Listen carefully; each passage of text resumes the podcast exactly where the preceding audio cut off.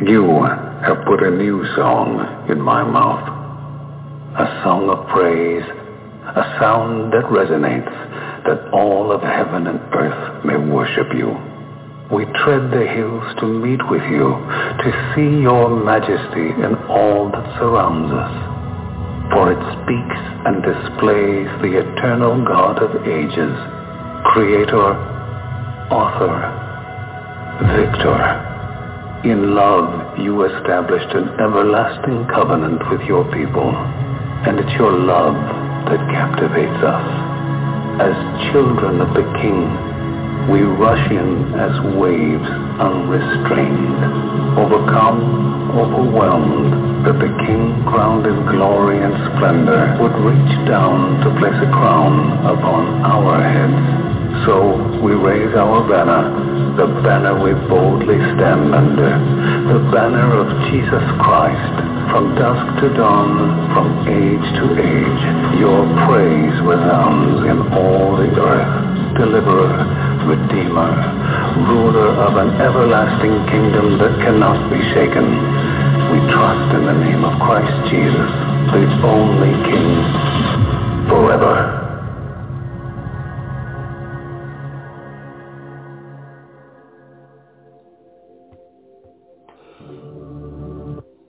Welcome to Zion's Redemption Radio. This is Fundamentally Mormon.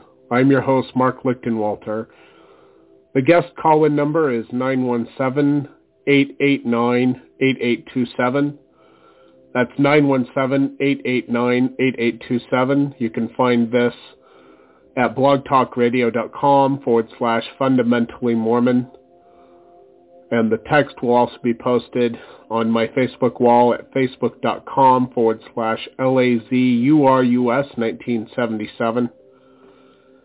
You can also find the text and the audio to this radio program on iTunes at Fundamentally Mormon and in the different Facebook groups that I am an admin of.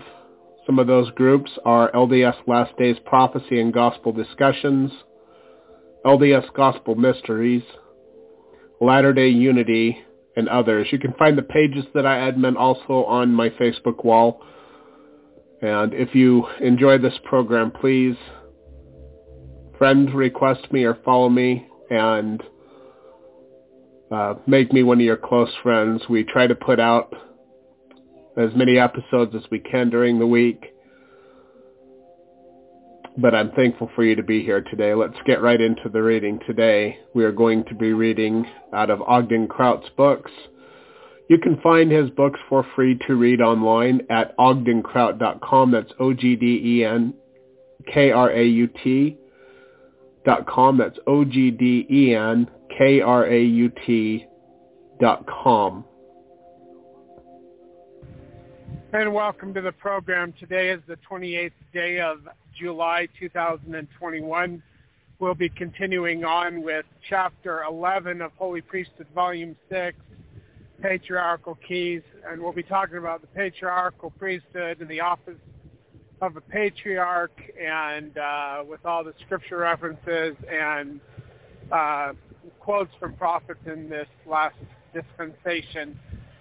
Uh, the guest call-in number is 917-889-8827, and the link, uh, well, I, I posted the uh, the reading on my Facebook wall at facebook.com forward slash LAZ URUS 1977. That's a public profile. You don't have to be a friend of mine to go find that and look at it and read it. You can also follow some of my pages or groups. Uh, Zion's Redemption Radio Network is one page. Zion's Redemption Bookstore is another page. Uh, LDS Last Days Prophecy and Gospel Discussions is a group that I have, and LDS Gospel Mysteries, and they're all, um, you know, public, so people can go in there and and comment on things and read things and listen to the uh, radio uh, program. I am going in Sunnyside Deputy.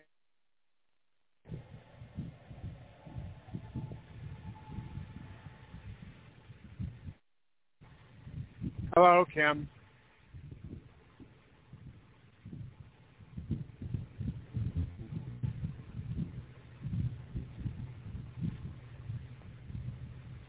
Hello. Okay, can you hear me now? Hello? Yes, I can hear you Can now. oh, okay. Sorry, technical difficulties. I was muted on my phone and I had my headset on, and I was like, "Why isn't it unmuting? It says it's unmuted." but Oh, and I was like, ah. But then I pulled my phone out and I was like, oh, it's muted on my phone. So okay. Um, yep, I'm opening up the um, the what is this called? On the tablet? No, I have that Oh. already next to me. Oh, okay. But Um, I, you wanted that open, right, so we could monitor, or no? Oh yeah, well I want the studio Okay. open so if we have any guest callers or anybody on the chat room, if you could open up the chat room, that'd be great on that tablet or whatever device Yeah. you're using. Okay, and Yeah, like I said before and I've said in the past, uh, people, uh, if you have any questions or comments, uh, call in at the end of the reading and we will open up the phone lines and then my wife will do a uh, preview of the next chapter. Uh, we're only doing three programs a week currently. Uh, tomorrow I'm taking tomorrow off, and I just want Yay. to rest. So no programs tomorrow. Yep, I work Saturday night through Wednesday night, Thursday morning, and I take Thursday and Friday off.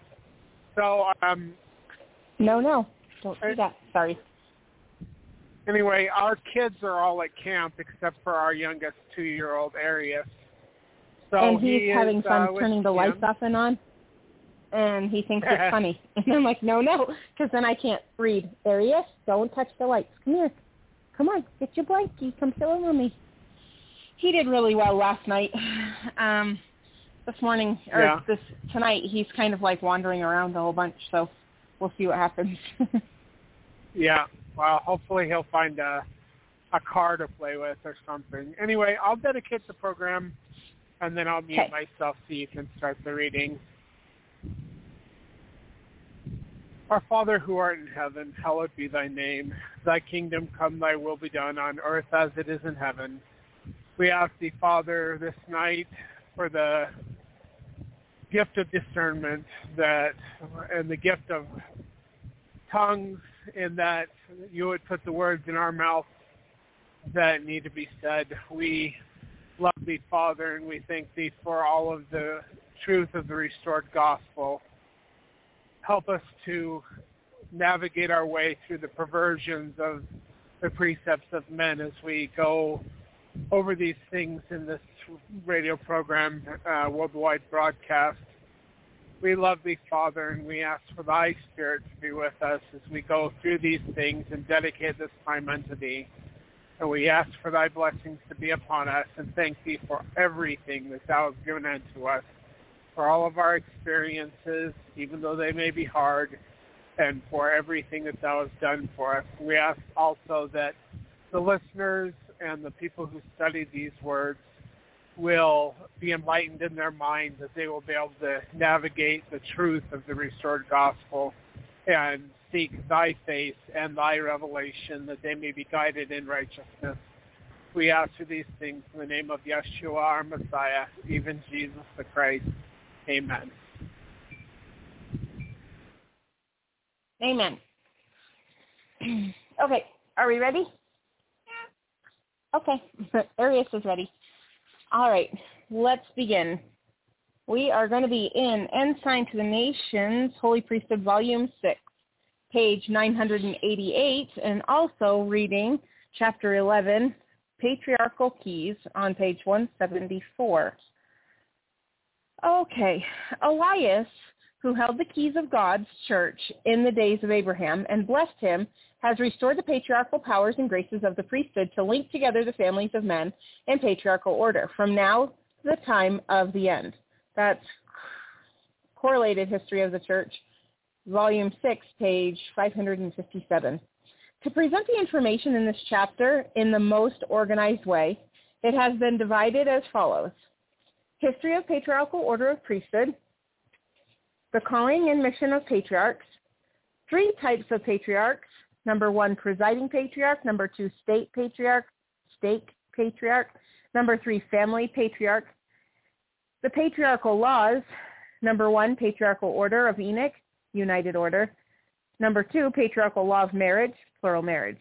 Beginning with history of patriarchal order of priesthood. The office and calling of a patriarch reaches back to the beginning of time on this earth. The prophet Joseph looked upon those days and said, I saw Adam in the valley of Adam-ondi-Ahman.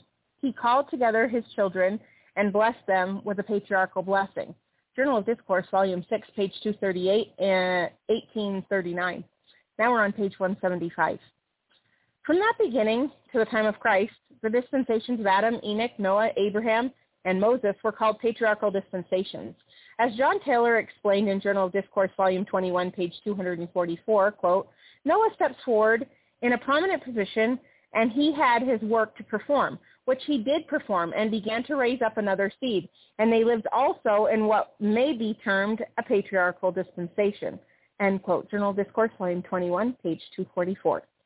And also, in Journal of Discourse, Volume 21, page 242, quote, we have, for instance, what is called the patriarchal dispensation, which existed before and after the flood. And those patriarchs and men of God that lived in those re- remote ages had communications with the Almighty. And they also had the gospel, end quote. Journal Discourse, volume 21, page 242. All of these dispensations had the gospel, a patriarchal order, and held the, all the authority and keys of the priesthood. And these keys and authority have been continued down to the present. The prophet Joseph explained, all the prophets had the Melchizedek priesthood and were ordained by God himself. Teachings of the prophet Joseph Smith, page 181. In other words, those ancient prophets held all of the keys, powers, and privileges of the Melchizedek priesthood and the gospel. Joseph Smith specifically mentioned the prophet Elijah in Teachings of the Prophet Joseph Smith, page 337, quote, Now for Elijah, the spirit, power, and calling of Elijah is that ye have power to hold the key of revelations, of the revelations, ordinances, oracles, powers, and endowments of the fullest of the Melchizedek priesthood and of the kingdom of God on earth, and to receive, obtain, and perform all the ordinances belonging to the kingdom of God, even unto the turning of the hearts of the fathers unto the children, and the hearts of the children unto the fathers, even those who are in heaven. Malachi says, I will send you Elijah, the prophet, before the coming of the great and dreadful day of the Lord. And he shall turn the hearts of the fathers to the children, and the hearts of the children to their fathers, lest I come and smite the earth with a curse. End quote. Teachings of the Prophet Joseph Smith, page 337. What, what is often called the patriarchal priesthood is, in reality, the patriarchal order of the priesthood, or the patriarchal office. It is that order that pertains to kings as given in the second anointing, but it is not another priesthood. In the second anointing ceremony, there is only the ordination of a king, but no wording that confers the patriarchal priesthood. It has been thought by some that a man who is ordained as a patriarch has a higher priesthood authority than anyone else. However, this is not the case as explained in the days of Joseph Smith concerning Joseph's own brother, William. This next quote comes from Editorial TNS, Volume 6, page 922. Quote, a patriarch is what is termed in Scripture an, an evangelist. Sorry, I'm trying to fix this. An evangelist. And Brother William acts in that capacity, and God placed in the church first apostle, Arius, you can't be in front of my face because then I can't read. Okay, stay there. Technical difficulties. first apostles, not first evangelists. But the priesthood stands in the same relationship to the church as Moses did to the children of Israel, according to the revelations. Again, who ordained Father Smith to the office of patriarch? His son Joseph. And Father Smith ordained Hyrum and the twelve of the of whom Brother William is one, ordained him who are appointed to ordain evangelical ministers. See page 104, D and C. Can a stream rise higher than its fountain? No, says Paul. Verily, the less, the less is blessed of the better. We think that everyone will see that Brother William Smith's patriarchal office will not exalt him higher in regard to the priesthood than he was before, as one of the twelve, but will rather change the nature of his office. Editorial, TNS, Volume 6, page 922. We're on page 177, if you wanted to say anything. Um, I was just going to say on the first page you were reading the uh, Elias in the days of Abraham. Uh, people don't understand that there's different offices and names of offices, uh, and people are called those names as well. So um, Elias, uh, Elijah, um, let's see, there's Messiah is an office uh, that multiple people can hold. Magi is an office. So when he's talking about an Elias in the days of Abraham, that's uh, somebody who holds an office in the kingdom or the priesthood. So um, I am currently turning up on the mine road. Okay. So uh, it'll break up a lot for me for just a minute, but uh, I'll still be on probably listening. Okay. In Okay. short, the 12 ordained, okay. In short, the 12 ordained patriarchs, it is not the privilege of patriarchs to ordain the 12. The term patriarchal priesthood refers to the order and use of a man's priesthood rather than another kind of priesthood. An example is when Peter wrote, But ye are chosen, a chosen generation, a royal priesthood and holy nation, a peculiar generation or a peculiar people. First Peter chapter 2 verse 9. When a government or nation is under the rule of the priesthood, then they are under the order of a royal priesthood. The patriarchal priesthood refers to the fatherly order of the priesthood. If the Savior came to a man and put his hands upon the man's head, he would not be given him some new priesthood, but rather confirming and sealing upon him the blessings promised in the Melchizedek priesthood. We have already quoted enough to show that all God's prophets have and use the powers, rights, and the keys of the holy Melchizedek priesthood, but some of them have different callings within that priesthood. This subject will be discussed in greater detail in the author's forthcoming book. Now we're going to discuss the kingdom of God. The dispensation of Christ was a little different from the previous patriarchal dispensations because Christ established a church body that was representative of those ancient prophets and patriarchs. For example, he chose 12 apostles to represent the 12 sons of Jacob and also the 12 tribes of Israel, who were the elect and seed selected to hold the keys of the priesthood. His 70 apostles represented all the souls that came out of the loins of Jacob. See Exodus chapter 1 verse 5. And also the 70 faithful elders under Moses who went upon the mountain and they saw the God of Israel. See Exodus chapter 24 verse 9 and 10. Page 178. Christ also had evangelists in his church who were representatives of the ancient patriarchs. And according to Joseph Smith, in Doctrinal History of the Church, volume 3, page 800, 381, quote, an evangelist is a patriarch, even the oldest man of the blood of Joseph or of the seed of Abraham. Wherever the church of Christ is established on the earth, there should be a patriarch for be- the benefit of the posterity of the saints, as it was with Jacob in giving his patriarchal blessing unto his sons, etc. End quote. Doctrinal History of the Church, Volume 3, page 381. Now we're going to talk about the calling and mission of patriarchs as soon as Arius comes back up onto my lap.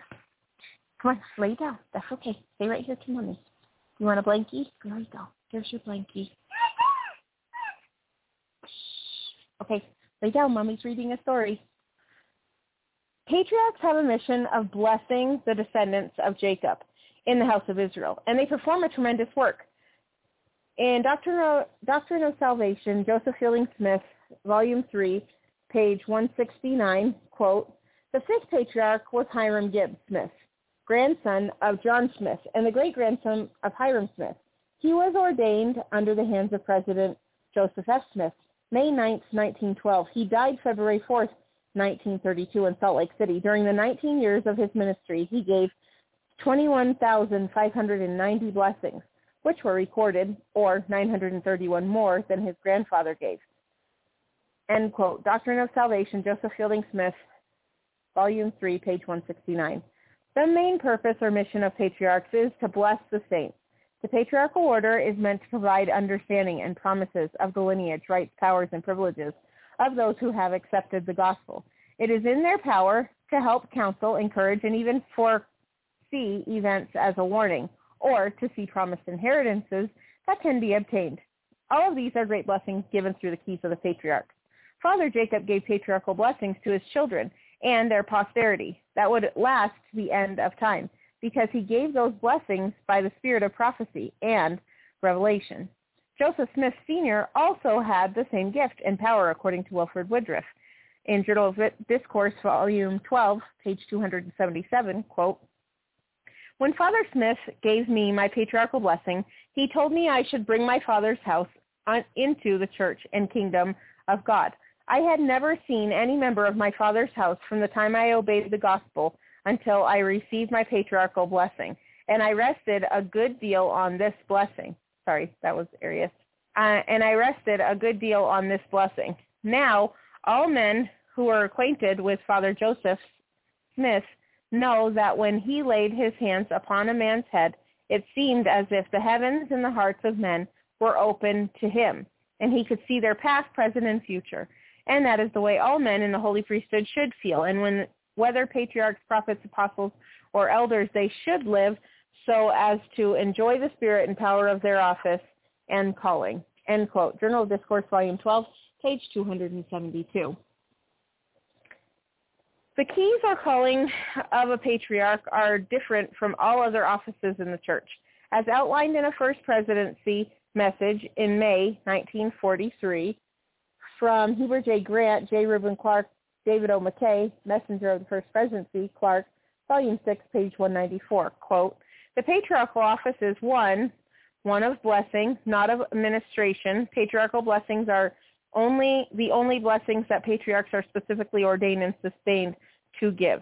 Patriarchal blessings com- contemplate, number two, inspired declaration of the lineage of the recipient, and also, where so moved upon by the Spirit and inspired in prophetic statement, number three, statement of the life mission of the recipient. Together with such blessings, number four, blessings, cautions, and admonitions, as the patriarch may be prompted to give for the accomplishment of such life mission, it always being made clear that the realization of all promised blessings is con- conditioned upon faithfulness to the gospel of our Lord, whose servant the patriarch is. Heber J. Grant, J. Reuben Clark, David O. McKay, Message of the First Presidency, Clark, Volume 6, page 194. And now we're on page 180. In January of 1841, when Hyrum Smith was designated as church patriarch after his father, Joseph Smith, Sr., the Lord elaborated on Hyrum's calling and mission as patriarch. In D&C 124, verses 91 through 93, quote, that my servant Hyrum may take the office of priesthood and patriarch, which was appointed unto him by his father, by blessing and also by right, that from henceforth he shall hold the keys of the patriarchal blessings upon the heads of all my people, that whoever he blesses shall be blessed, and whoever he curses shall be cursed, that whatsoever he shall bind on earth shall be bound in heaven, and whatsoever he shall loose on earth shall be loosed in heaven. End quote. D&C 124 verses 91 through 93. Now we're going to talk about three types of patriarch. In the LDS Church, there are three general divisions or types of patriarchal office. Number one, patriarch over the whole church. Number two, patriarch over a stake. And number three, patriarch over a family. We will discuss each of the, these three in that order. Number one, presiding patriarch. The presiding patriarch of the church is intended to be the father of the church. He is also appointed to be a prophet and a seer and a revelator unto my church, the same as the president of the church. D&C 124, verse 94. Chronological History of the Church, Volume 1, 387 says, quote, the first general or presiding patriarch of the Church of the New Dispensation was Joseph Smith Sr., father of pro- the prophet Joseph Smith Jr. He was ordained to that office by Joseph Smith Jr., Oliver Cowdery, Sidney Rigdon, Frederick G. Williams, who at that time for the presidency of the Melchizedek priesthood on the 18th of December, 1834 at Kirtland, Ohio. That's Chronological History of the Church, Volume 1, page 387. The matter of selecting a patriarch was left to the twelve for the future action and for the purpose of learning the will of the Lord concerning it. Wilford Woodruff, Matthias Cowley, page 222. The church, patriarch, the church patriarch then receives the word and will of the Lord for his selection of a church president when that office is vacated, not the, tw- not the quorum of the twelve apostles, who are appointed to regulate all the affairs of the church among the nations, not at headquarters. See D&C 107.33. There is a particular right through lineage that is associated with the office of church patriarch. The order of this evangelical priesthood was confirmed to be handed down from father to son, and rightly belongs to the literal descendants of the chosen seed, to whom the promises were made. This order was instituted in the days of Adam and came down by lineage. D&C 107, 40 through 41. Joseph Fielding Smith goes into more detail regarding the heredity nature of patriarchal office. Quote, it has always been understood, and so the revelations declare, that it is that this office is hereditary in Revelation to Hyrum Smith a few days after the organization of the church. The Lord foreshadowed the coming of this priesthood as it would descend upon the head of Hyrum Smith and implied that it would be an office with which to pertain to his family. In the following words, Behold, I speak unto you, Hyrum, a few words, for thou art also under no condemnation, and thy heart is open, and thy tongue loosed, and thy calling is to exhortation and to strengthen the church continually. Wherefore thy duty is unto the church forever, and this because of thy family. That's D&C 23, verse 3. The statement that the duty of Hyrum was to the church forever because of his family evidently conveys the thought that he would succeed to the office of patriarch and that it should continue in his posterity to the end of time. For surely it would have to continue in this way to last forever in the church upon the earth among mortal men. Then again, the blessing pronounced upon the head of Hyrum Smith's father was that his calling was to come upon his head and his seed after him to the uttermost, and so down through the history of the church. This doctrine has been recognized. Doctrine of Salvation, Smith, Volume 3, page 164. See Appendixes A and B, listing names, dates, and relationships of presiding church patriarchs. Unfortunately, however, in 1979, the patriarchal office of the church suffered from manhandling, like so many other offices, principles, and laws, and the following announcement uh, was made regarding, it says, and, the following announcement was made regarding that high priesthood office in Ensign, November 1979, page 18, quote, N. Eldon Tanner, President Kimball has asked me to read the following statement. Because of the large increase in the number of stake patriarchs and the availability of patriarchal service throughout the world, we are now designate Elder Eldridge G. Smith as Patriarch Emeritus, which means that he is honorably relieved of all duties and responsibilities pertaining to the office of Patriarch to the Church. End quote from Ensign, November 1979, page 18. Because the church is growing, do we need to release the church patriarch? Isn't it his responsibility and calling to preside over those increased numbers of state patriarchs? Correlated History of the Church, Volume 1, page 387 says, Since his jurisdiction in the line of his calling extends throughout the church and he presides over, instructs, and directs the labors of all the patriarchs of the church, end quote. Chronological History of the Church, Volume 1, page 387. This is not only a sad commentary on the loss of an important office in the church, but it is another evidence that the house of God is out of order. The keys to that patriarchal priesthood office authorize the sealing of blessings on church leaders as well as they, the lay members, but those keys are now dormant. Number two, state patriarch. Stake. Patriarch. Oh. Excuse me. There is a significant difference between the patriarch of the church and the patriarch of a stake, as correctly explained by B.H. Roberts. In Chronological History of the Church, Volume 1, page 387. Quote, it will be observed that the 12 apostles are to ordain evangelical ministers in large branches of the church. Also, there is provided a pre- presiding patriarch over all the patriarchs of the church, and he is known as the presiding patriarch of the church, holding the keys of the patriarchal blessings upon the heads of the Lord's people, the knowledge also through the inspiration of the Spirit of the Lord, of their tribal relations in Israel, and the blessings and powers to which they may attain on conditions of their faithfulness. All the patriarchs or evangel- evangelists chosen in all large branches of the church by the apostles participate, of course, in all thing, all these spiritual powers, graces, and rights of this office in the priesthood by the patriarchs of the respective large branches of the church, are limited in their jurisdiction of blessing and designation of tribal relations and ancestry to their respective jurisdictions assigned them. End quote. Chronological History of the Church, Volume 1, page 387. And now, family patriarch. The seemingly forgotten patriarch is the man who presides over his family. Yeah? Okay. Take a Hello? breath for a minute. Okay. Hi. Um, the reason back. they got rid of Eldred, I've been here the whole time.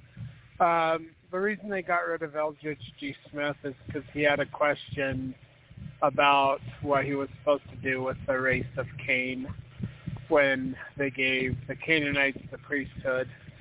Um, because there's very clear doctrine in the early restoration of what are they're not supposed to have priesthood, they're not supposed to be in the temples. And Brigham Young said it will take somebody as great as Noah to reverse the curse and that that would not be done until the end of the millennium. And in Zechariah chapter 14, the very last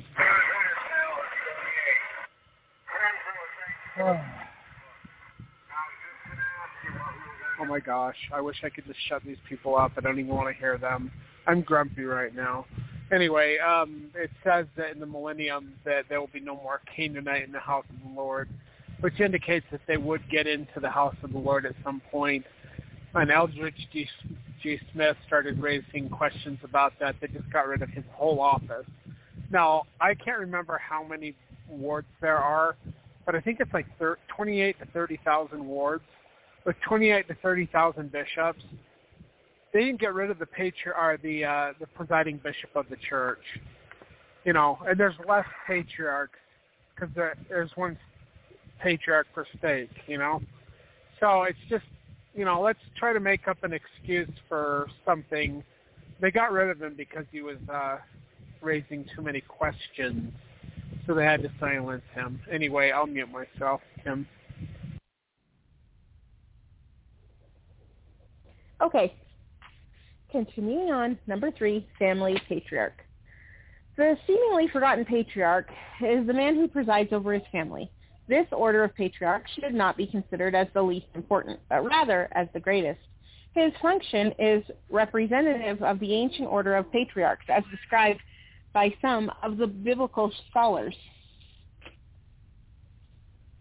In Zondervan Encyclopedia of the Bible, Volume 4, page 856, and also 859, quote, in patriarchal times, the head of each household exercised the priestly function of sacrifice. In fact, God himself initiated the concept of priesthood at that time, or at the time of the fall of Adam. Genesis chapter 3:21. As previously stated, the full-fledged priestly system is Israel began with Moses. This does not mean the priestly functions of sacrifice and gifts to God were lacking because as shown above, fathers households cared fathers of households cared for these important matters. In the earliest times, sacrifice was not the sole province of a priest. Cain and Abel, Noah, Abraham, Isaac, and Jacob as heads of families performed priestly functions before the building of the temple. During this time, the priesthood was found in families. That's Zondervan, Encyclopedia of Bi- the Bible, Volume 4, page 856 and 859. John Taylor explained this patriarchal priesthood within the individual families after the days of Noah. we find that after the days of Noah, an order was introduced called the patriarchal order in which every man managed his own family affairs. And prominent men among them were kings and priests unto God and offici- officiated in what is known among us as the priesthood of the Son of God, or the priesthood after the order of Melchizedek. Man began again to multiply in the face of the earth, and the heads of families became their kings and priests that is the fathers of their own people, and they were more or less under the influence and guidance of the Almighty. Journal of Discourse, Volume 17, page 207. Included in managing the affairs of his own family is the right of a father to give patriarchal blessings to his own children. This is in Doctrine of Salvation, Joseph Fielding Smith, Volume 3, page 172. Quote, a faithful father who holds the Melchizedek priesthood may bless his own children, and that would be a patriarchal father's blessing. Such a blessing could be recorded in the family records, but it would not pre- be preserved in the archives of the church. Every father who is true to this priesthood is a patriarch over his own house. In addition, children may receive a blessing by an ordained patriarch. A father blessing his own child could, if he re- receives the inspiration to do so, declare the lineage of the child. Doctrine of Salvation, Joseph Fielding Smith, Volume 3, page 172. Bruce R. McConkie gave us this surprisingly truthful doctrine, doctrinal gem. In uh, Doctrinal New Testament Commentary, McConkie, Volume 3, page 294, quote, Whenever the Lord has a people on earth, he offers to make them a nation of kings and priests, not a congregation of lay members with a priest or a minister at the head but a whole church in which every man in his own minister, in which every man stands as a king in his own right, reigning over his own family kingdom. The priesthood which makes a man a king and a priest is thus a royal priesthood. Doctrinal New Testament Commentary, McConkie, Volume 3, page 294. An editorial on this subject was written in the Times and Seasons in June 1845 quote, every father, after he has received his patriarchal blessing, is a patriarch in his own family and has the right to confer patriarchal blessings upon his family, which blessings will be just as legal as those conferred by any patriarch of the church. In fact, it is his right. Any patriarchal bless, or patriarch in blessing his children can only bless as his mouthpiece. A patriarch to the church is anointed to bless those who are orphans or have no father in the church to bless them. Adam was the natural father of his posterity, who were his family and over whom he presided as patriarch, prophet, priest, and king. Both Abraham and Jacob stood in the same relationship to their families, but not so with Father Joseph Smith, Hyrum Smith, or William Smith. They were not the natural fathers of the church and could not stand in the same capacity as Adam, Abraham, or Jacob.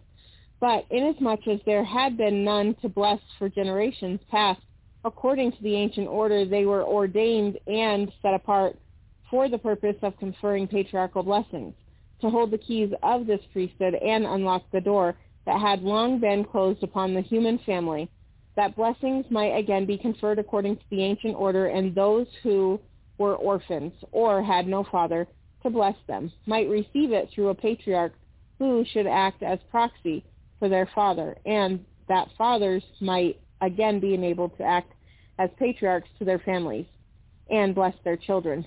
For like all other ordinances in the church, this had been neglected and must needs be restored. Times and Seasons, Volume 6, page 921 and 922. And we're on page 186 if you wanted to say anything. uh, can you hear me? Yep. So um, Joseph Smith was actually a father to the saints in that when he received his calling and election, um, he was filled up to God. And uh, through the law of adoption, others are filled up to him, and he becomes a father in that way where he is the link on the earth to the heavenly fathers and mothers and all that they are still to. So, um, so I don't know. I I think it's all interesting, and I'm grateful for the reading. Um, I wanted to say one thing about what I said before. Um, the reason why the Canaanites aren't allowed in the house of the Lord is because they do not qualify for the higher blessings because of choices that they've made in the pre-existence. That doesn't mean that we're mean to them. That doesn't mean that we, uh, you know, discriminate against them in any other way. Um, and I just wanted to remind everybody that uh, back in the Old Testament times, it was only the Levites that had uh, that uh, somebody of the house of Aaron that had the right to go into the Holy of Holies, or um, Levites to the Levitical priesthood. So um, nobody freaks out when Jews are like, well, you have to, you know, in order to do this, you have to be uh, a descendant of Levi or Aaron. Uh, but you know, I don't know. I just I just hate it when people are rude and mean to people, but like they, we all, every single one of us are placed in circumstances for the best learning experiences uh, based upon who we were in the pre-existence. And uh, there are certain people that uh, that actually qualified for higher blessings. They're the elect. The elect never left the side of God uh, and Jesus Christ in the war in heaven.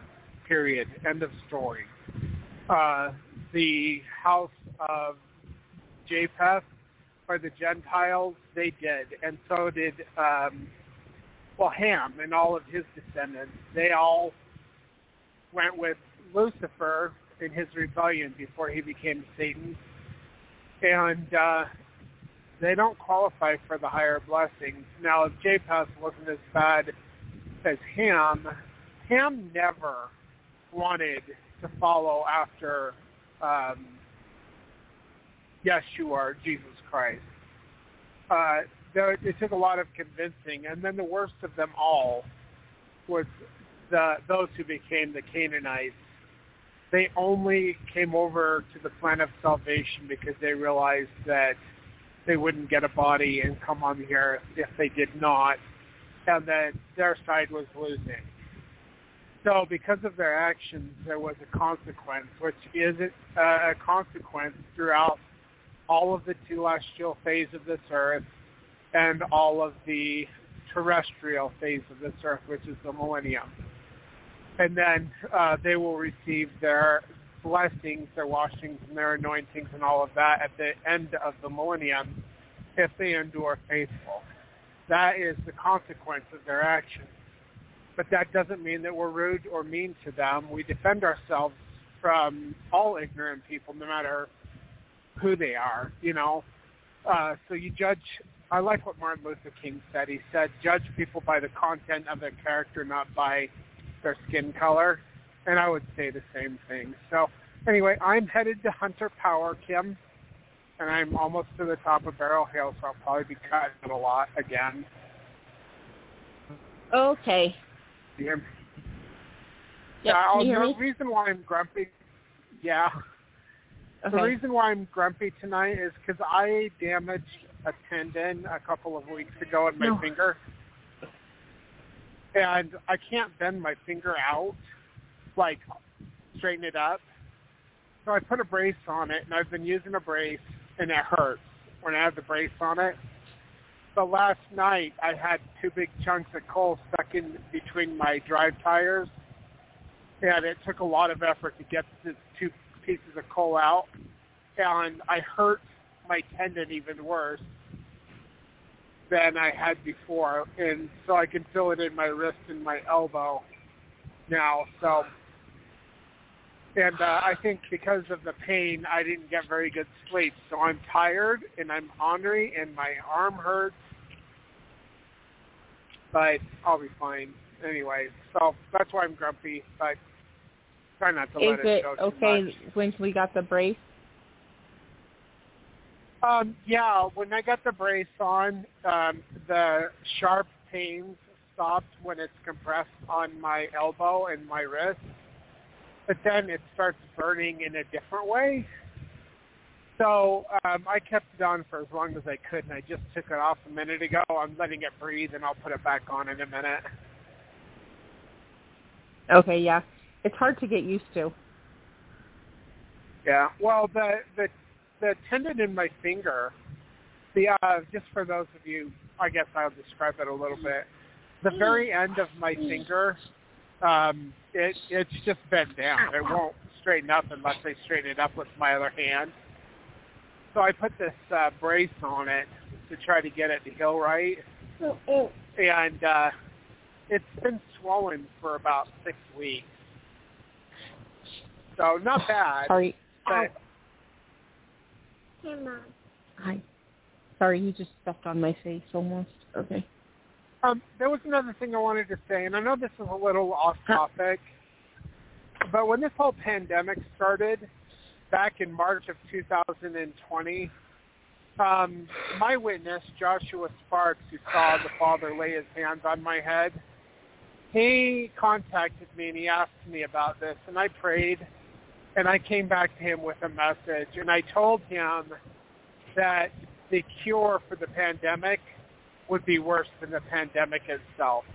And I still stand behind that. And um, that's time time stamped in uh, Facebook Messenger where I re- responded to him, you know. But um, and it was in March of 2020 that I said that, and I stand by that. This pandemic is man-made. Um, it's genetically engineered. The vaccine isn't a vaccine. It's uh, genetic uh, genetic engineering. It's bad news. It's all part of the depopulation uh, curriculum, I guess, of the New World Order and the Georgia Guidestones in their attempt to get the population of the Earth under 500 million people. And um, Bill Gates actually, back in 2010, in a uh, TED Talk type of talk called Innovate to Zero, and you can go look at this on YouTube. It's still there. Innovate to Zero. And he talks about how they will use health. What? Oh, sorry. I forgot that I'm unmuted. Arius is chewing on Anyway- something. Anyway, he said that uh, they will use healthcare and vaccines to depopulate the earth 10 to 15 percent. That was in 2010.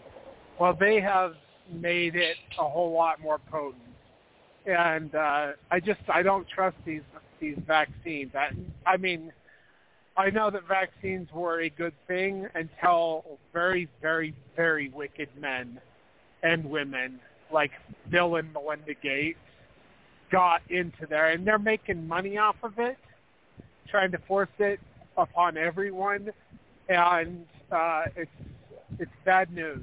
Uh, sterilization, uh, vaccine injuries, and the United States government has actually made it illegal to sue vaccine manufacturers for damages because this has all been in the works for a very long time. In fact, the, the uh, Dr. Fauci talked about President Trump was going to have to deal with a worldwide pandemic back in September of 2019, way before the, you know, before the the outbreak in Wuhan, China, because they knew it was going to happen.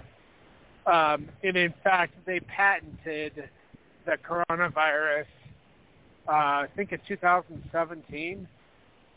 So, I mean, I people just need to have discernment, and you know, don't just do something because t- somebody tells you to do it. If you feel like you should take something, even if it's just medication, even if herbal supplements, just tell God what you're going to do and, and put it off for a little bit and say, Heavenly Father, this is what I want to do after you've studied it out to the best of your ability and, and tell him, like if you still, after you've studied it out and you're still gung-ho with it, tell him what you're going to do. And then seek for confirmation of the Holy Spirit before you do it. Uh, we should, we all actually need to have that discernment in our lives in these trying times. So, um, I just, I just, um, I was just thinking about that. You know, God told me that the cure will be worse than the the uh, pandemic, and uh, I stand behind that 100%. So, all right, I'm going to mute myself again. By the way, I'm going to Hunter Power now for some reason uh, instead of doing shorts. I don't know why, but uh, that'll put me back up to the mine about 12:30, and then I'm going to take one last one out of there and be done because I am so tired right now. I just I know, right? I'm done. You know, I just want to be done. Yeah, So, it's almost ten right. o'clock now, and we still have a lot left in this chapter. Did you know that? No, I I was listening to it earlier on my reader program, and I did notice it was pretty long. It is pretty long, so we're halfway through right now. Okay. Um, well, And if you it's 10 find a o'clock. good Do you want me to keep reading? part two, well, if you find a good place for a part two, we can do two parts of this program. But we're Okay, not going to be able to do the second laws. part till Monday. Okay. Just uh, uh, by the way, if there like- are any, go ahead, Kim. oh. I've got like three pages until we get to the patriarchal laws. Okay, I'll mute myself, and uh, we'll open up the guest caller no- uh, lines at this time. Time. The guest caller line is nine one seven eight eight nine eight eight two seven. There are 50 lines.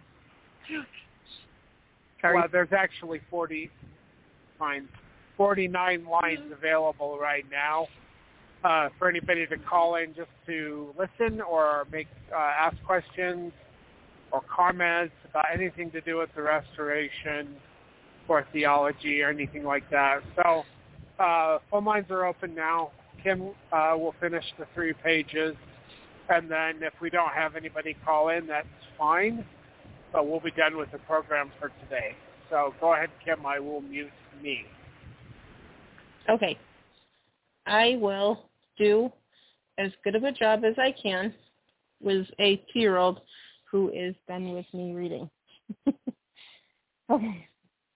When a father holds the Melchizedek priesthood, he not only has the right, privilege, and power to instruct and perform ordinances for his family, it is his duty.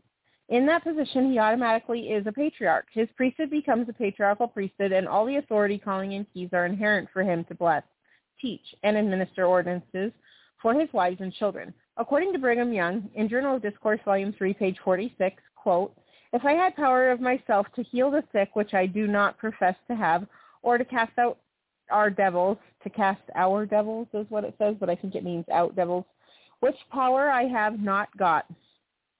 Though, if the Lord sees fit to cast them out through my command, it is all right. Still, if I had that power and there was no other person to help me, the people would do as they do now. They would hunt me to, almost to death, saying, won't you lay hands on this sick person? Won't you go to my house over yonder? And so on. I am sent forth continually, though I only go occasionally, because it is the privilege of every father who is an elder in Israel to have faith to heal his family, just as much so as it is my privilege to have faith to heal my family. And if he does not do it, he is not living up to his privilege. It is just as reasonable for him to ask me to cut his wood and maintain his family, for if he had faith himself, he would save me the trouble of leaving other duties to attend to his request. Journal Discourse, Volume 3, page 46. And now we're on pa- page 187. Some family patriarchs have failed to baptize their own children because they question their right to do it. And some have entered into common law marriages rather than be sealed by the head of the family holding patriarchal priesthood. All this is an insult to their priesthood. They have more right to perform ordinances for their family than any bishop, stake president, or apostle, because the rights first follow the patriarchal order of the priesthood. A patriarchal priesthood order is a fatherly order. You rely upon your earthly father for temporal things and upon your spiritual father for spiritual things. There is little reason for you to follow somebody else and his priesthood when it comes to matters of your own family. Each patriarch is to build his kingdom as God built his, as he will never preside over anyone but his own children. Who will be the subjects in the kingdom which they will rule who are exalted in the celestial kingdom of our God? Will they reign over their neighbors' children? Oh no. Over whom then will they reign? Their own children, their own posterity will be the citizens of their kingdom. In other words, the patriarchal order will prevail there to the endless ages of eternity, and the children of each patriarch will be his while eternal ages roll on. This is not according to the present customs, for now when a young man reaches the age of 21 years, he is free from his parents and counselors, or and considers that he is no longer under the necessity of being controlled by his father. That his that is according to our customs and laws of our country. It is a very good law and adapted to the imperfections that now exist. Arius, don't do that. But it will not it will not be so in the eternal world. There will never be any such thing. There is Arius, Arius. One minute. Almost done. There will never be any such thing there as being from, I don't know if that's, that's worded correctly.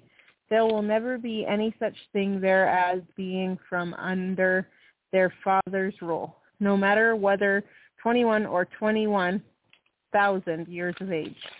It will make no difference. Sorry, I got to take that from him they will still be subject to the laws of their patriarch or father, and they must observe and obey them throughout all eternity. There is only one way by which children can be freed from that celestial law and order of things, and that is by rebellion.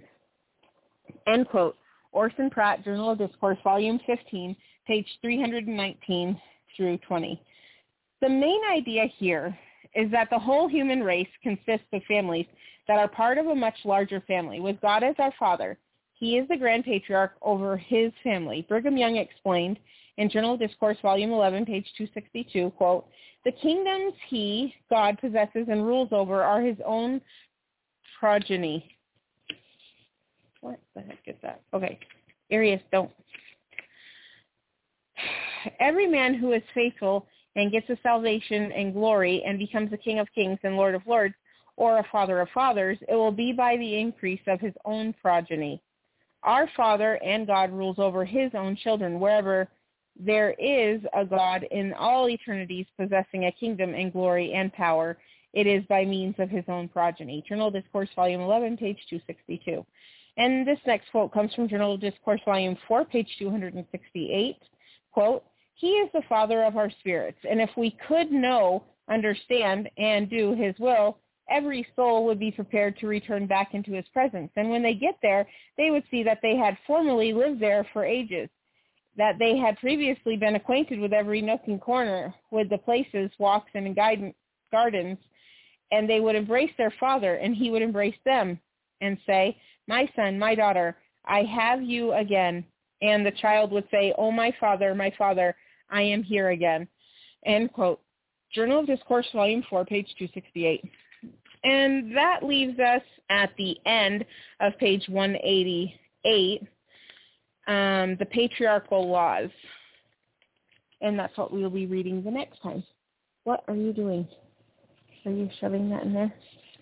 Okay, I'm going to go on and check the call in board.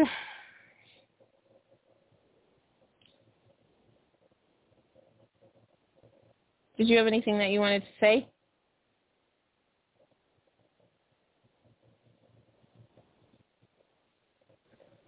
Oh, I guess he's already on the, and he is chatting with somebody in the box.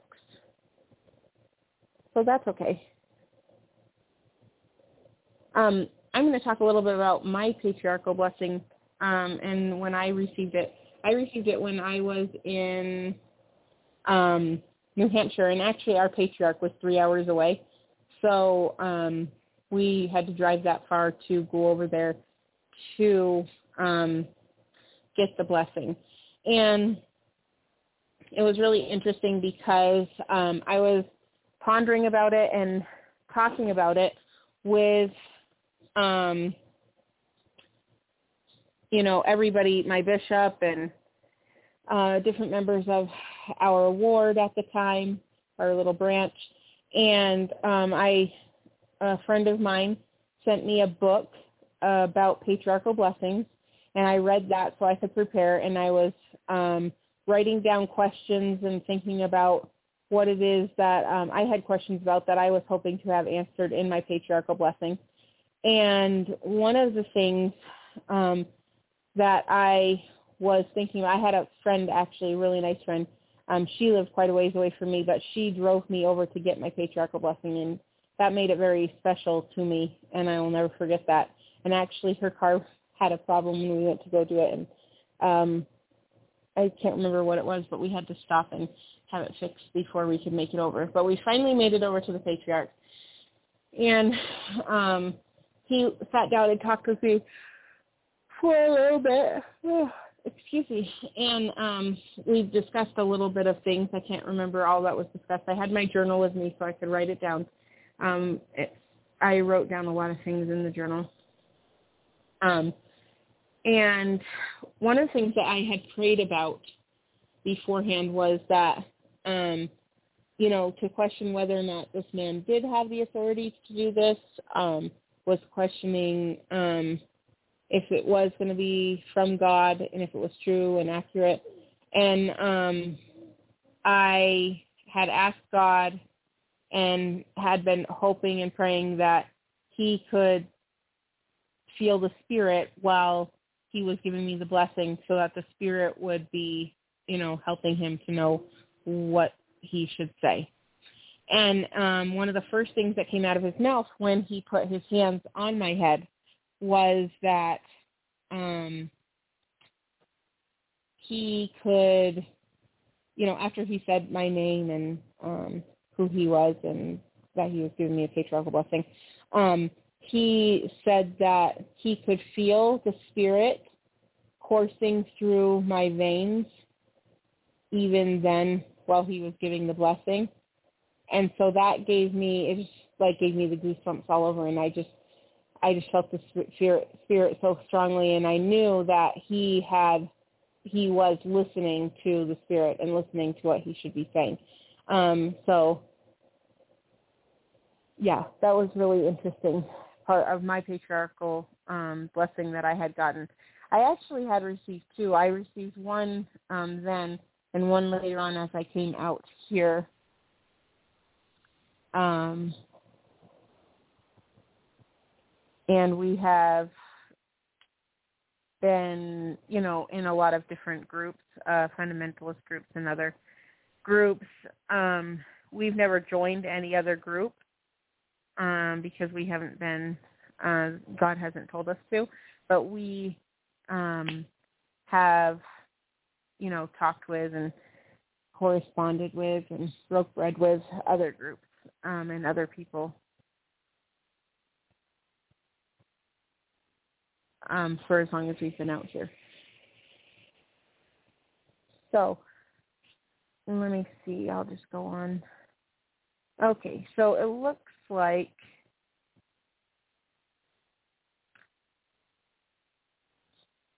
mm, it looks like Mark um, was just chatting with somebody else. Are you back on? Are, yeah, um, I'm going to bring. Are, are you done with the reading for tonight? Yes, I am. Okay, we have uh, Jack from West Virginia, who is a fundamental Baptist. It's not oh, the okay. same guy as a couple of months ago. So we were just talking, and then he dropped off, but it looks like he's back now. So I'll bring him up on the air. Did you have anything before we bring him on the air that you wanted to say about what you just read? Um, no, I was just talking about my my patriarchal blessing and experience with that personally. Um, but you can go ahead. Actually, it was a really good segue, and um, you can go ahead and bring him on. I will mute myself and probably get this little kid ready for bed.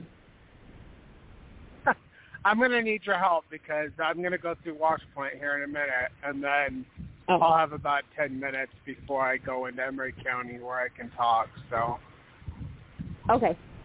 Okay, okay. We'll bring uh, Jack from West Virginia up. He's a fundamental Baptist, and uh, Beth will just unmute him at this time. So welcome to hey, the program. Good.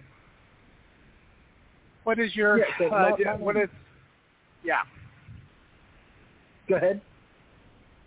Oh, I just uh, wanted to know uh, if you had any specific questions or comments uh, about yeah whatever tonight. Yeah, so of course, you know, I'm a, a, a Baptist, you're a Mormon. Um, I do believe, you know, we have very similar values. And I was curious of how you think, you know, different fundamental interfaith groups could work together to try and pull our nation back to a path to God. And if you'd be interested even in even doing that. Um, I think that we need to gather in communities of like-minded people and prepare ourselves for what is coming because I don't think anything's going to stop it. Um, I just, I know that this nation has been blessed, but as we've turned away from God as a people, uh, the cursing of God has come upon this nation. I totally, and, uh, I, I, I totally agree. I, I, I agree. I, I went to church tonight, and there was people talking about COVID, and you know, and all this stuff. And I literally stood up and I said, "Hey, you know, God said He would send us plagues and diseases, and you know, there's nothing we can do to you know stop it. No vaccine, no nothing. The only thing that can stop these, you know, judgments is to be right with God. And that's my opinion. Yeah, and we're in the last days right now. I mean, it's evidently clear. The signs of the times are all around us, as well as the signs in the heavens. You know, um, we need to get right with God and to try to teach our families and our children uh, correct values and principles and show them where it's rooted in Scripture. It, like, there's, I'm going to say something that's probably going to get me maybe in a little bit of trouble with a bunch of groups, but like, so I have uh, a best friend who is bisexual, and I love him to death, but it's an abomination, and it's clearly laid out in the New Testament and in the Old Testament that this is an abomination. Um, Romans, Corinthians, you know, everywhere. Leviticus. yeah, it's it's there, you know. So we as a people think that uh well, I think one of the problems is we've got a lot of people that are saved by grace and they don't think that they have to keep God's commandments because they're saved by grace. And um we are saved by grace, but the unwilling or rebellious heart was never saved to begin with. And, and You that's know what I mean? where that's where I personally. I mean, that's that's that's actually where I personally disagree with my own faith when it comes to Baptist. Um, I do believe in saved by grace, but I don't believe in once saved, always saved. I think that's ridiculous. I think you have to at least Yeah. try to keep God's commandments. You might not be perfect, but you have to you have to at least work on keeping God's commandments. You know, there's I can't you know beat my wife or you know abuse my kids and then say, well, I'm saved by grace. You can't. I I don't. I, I to me that's hypocrisy and and you know just insane to think that God would overlook that. Yeah, and we we keep God's commandments because we love Him. And uh, He said, "If you love Me, keep My commandments." You know, and also, like if you don't do those things, you never loved Him to begin with. You know, people want Exactly. Salvation without work, and the work is keeping God's commandments. We don't work for salvation, but we that's how we show God that we love Him. I don't I don't think that salvation is through works, but I do believe that you know work is the way to show God that you know we're keeping His commandments. Uh, I think God loves us, uh, no matter how wicked we are, unless we become like reprobate and homosexual and all these weird things, murderers. Um, Yeah. but you need to at least, in my opinion, and this has gotten me in trouble in my church. I don't think you can be a horrible person and just be saved on your deathbed and go to heaven. I don't believe that. Um, I think you have to at least try to keep God's commandments because if you love God, your heart is going to want to keep those commandments, or at least try. Yep. If you truly love God, you're going to try to keep those commandments. Yeah. And I agree. I agree. Uh, a lot of these liberal churches, they don't even teach God's commandments. It's all Jeremiah said that the prophets in the last days, and I believe he's talking about the teachers of the scriptures in the last days, would speak smooth things and pleasing things to the ears of the congregations. Yeah, and so they they want people to come into the church, but they they want to be popular with the world. And God uh, in the New Testament it says to be friends with the world is to be in opposition or an enmity with God. You know, they want both Yeah. things, and I think for a lot of these people, it's about power. You know, how many people can they get to to follow them, and how much money can they get for, uh, please from the sheep? You know, how much power can they get? And it's not about loving God or understanding or teaching correctly the scriptures. It's about, you know, Exactly. it's a social club. Exactly. Yeah, exactly. And I don't, I don't, I don't know, I don't know how old, I don't know how old your your kids are. Uh, so my kids are, you know, preteens, so I don't allow them to have unrestricted internet access. But my wife, Yeah. you know, my wife of course does, and you know, we'll we'll look through our kids' phones and see like TikTok videos, and it's you know, you have uh, homosexual preachers and girl, like it, it's they've literally turned the faith of God into, you know, just love yourself, love your neighbor. You don't have to do anything to be a Christian. You just you just gotta, you know, love God. That's it. You you can do anything you want to, but you know, as long as you love God, you're a Christian. And that's insane to me, and that's been the downfall of our nation. Yeah. Well, the other thing too is uh, the enemies of God have pushed their agenda uh, to the point where they've normalized wickedness. Now, in the past, the devil would tempt people, but because they were taught correct principles and values, people would resist the temptations of the devil. But once it was normalized in society, people do not re- resist the temptation of the devil, and you see a, a spiritual plague come upon the people of this nation and around the world, where they just accept every revelation from from the devil that comes along. And you know, we're told to test the spirits, for thereby many false teachers and false prophets have gone, uh, you know, false doctrines have gone out in the world, but people don't know how to do that. You know, they don't know what the scriptures are. They're told that the that uh, abominations are okay, and that nobody better question that. You know, and so you've got this. Uh, you know, the youth of our nation is being raised up in this wickedness, where they think that it's okay. So when the devil comes along and tells them, "Oh, you're this way," then they just give into it instead of fighting like they would have fought if they were taught correct principles to begin with.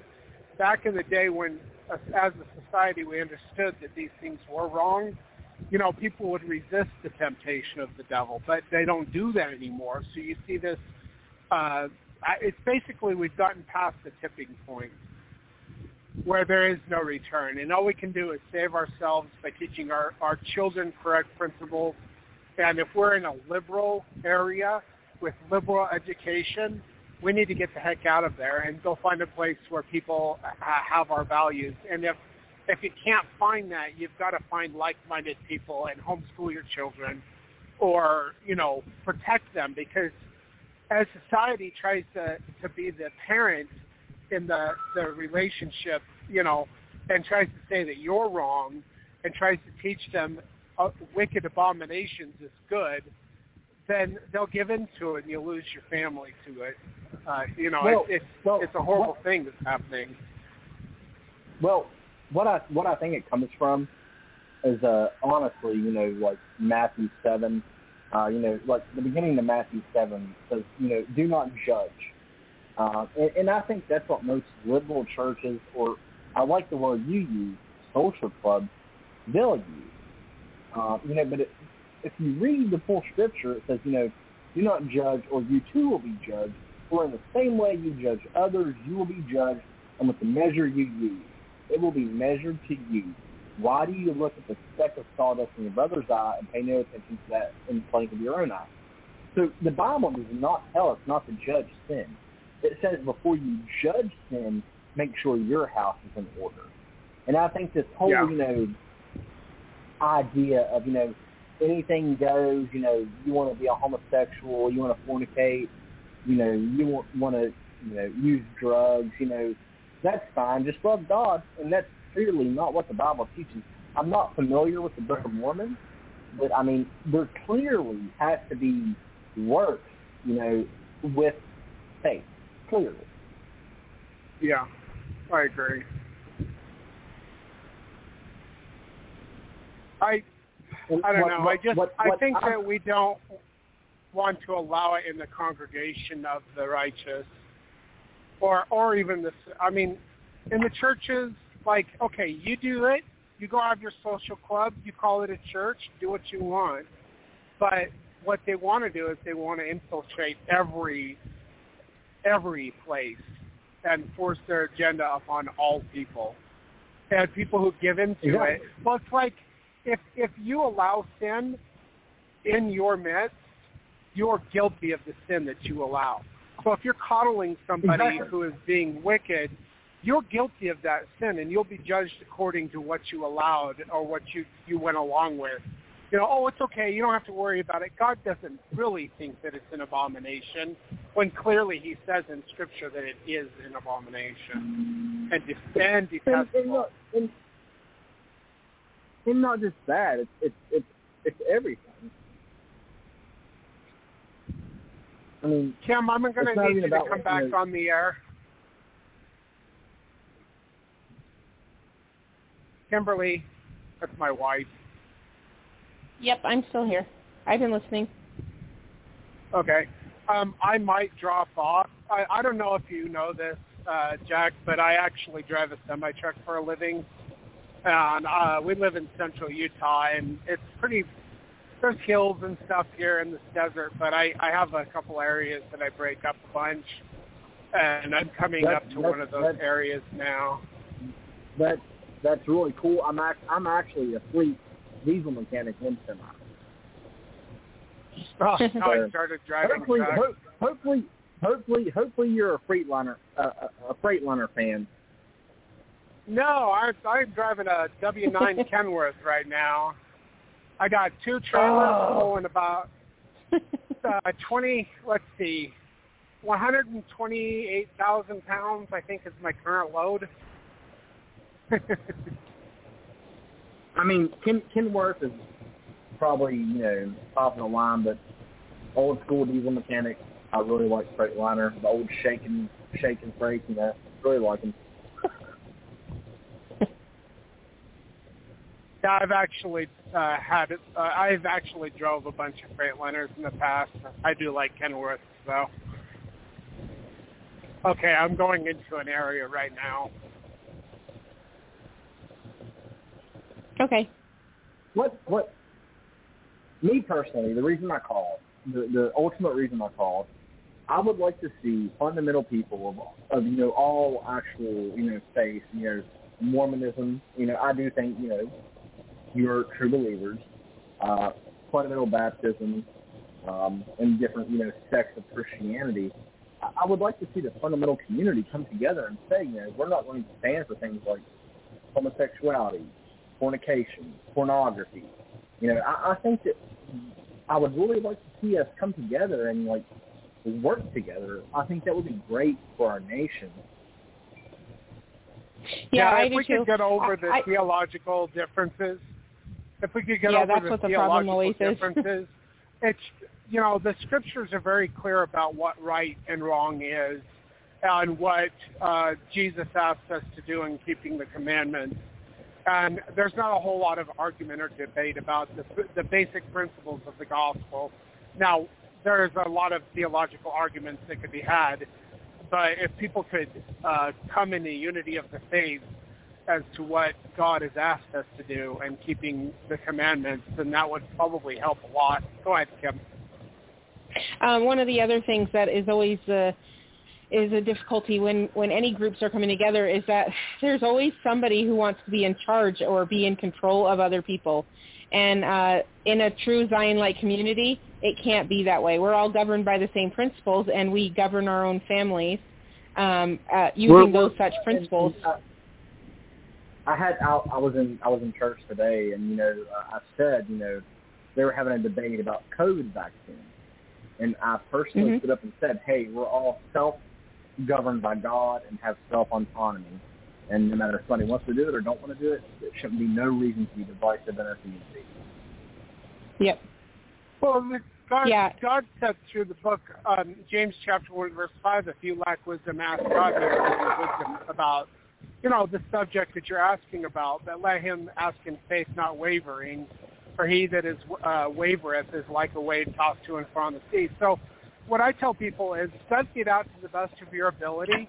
Look at the statistics. Look at where these vaccines are coming from and who's pushing the, the agenda.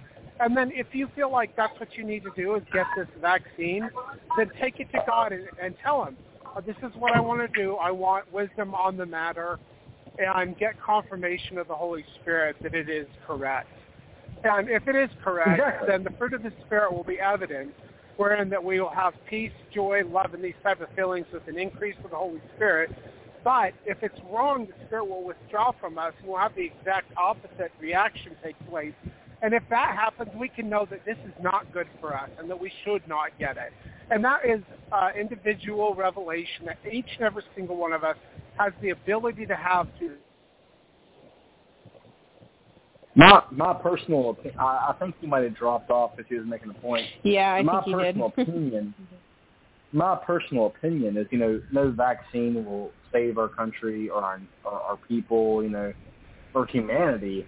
Uh, the only way to actually correct our, our path is to get right with God, and I think that's the only thing that we can do. And you know, it, it even though we might have different, you know, beliefs on you know theological ideas, I think that we ultimately believe the same thing. We ultimately, you know, raise our families the same way, and I think that's Mhm. way more important than you know than disagreeing about you know a couple books.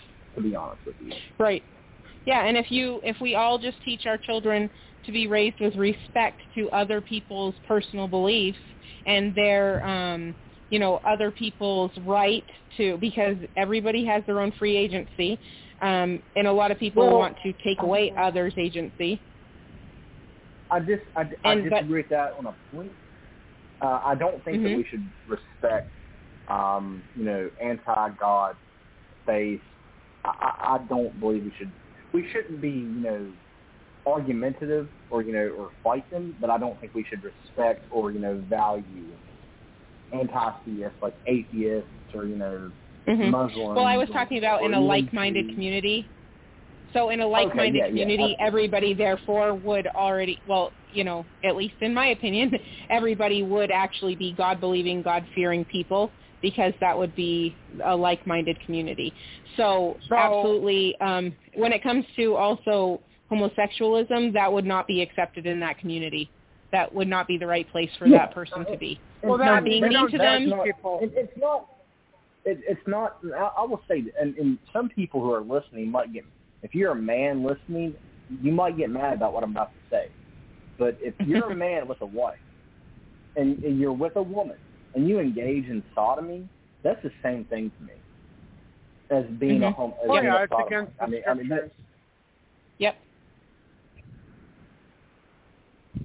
I agree, and that and that actually goes right along with the scriptures. But the problem is the scriptures are not being taught. People want to Yeah. cherry pick, and it's cafeteria Christianity where they grab what they think is tasty, but they don't want to go through the hard stuff and the meat of the gospel. You know, but in the scriptures, it Yeah. clearly says that sodomy is against God's will for us. And that doesn't just go Exactly. for homosexuality. That goes for everyone. That's you're you're, you're absolutely correct. You know, I, I work. You know, I'm a, I'm a mechanic, so you know, of course, there's you know certain talk on the job, which honestly upsets me. I think, and I'm I'm a very masculine guy, uh, but I think it's utterly repulsive when men talk about like things their wives do in the bedroom. I think that's Yeah. utterly repulsive. Um, Well, I mean, they don't something they don't honor a sacred.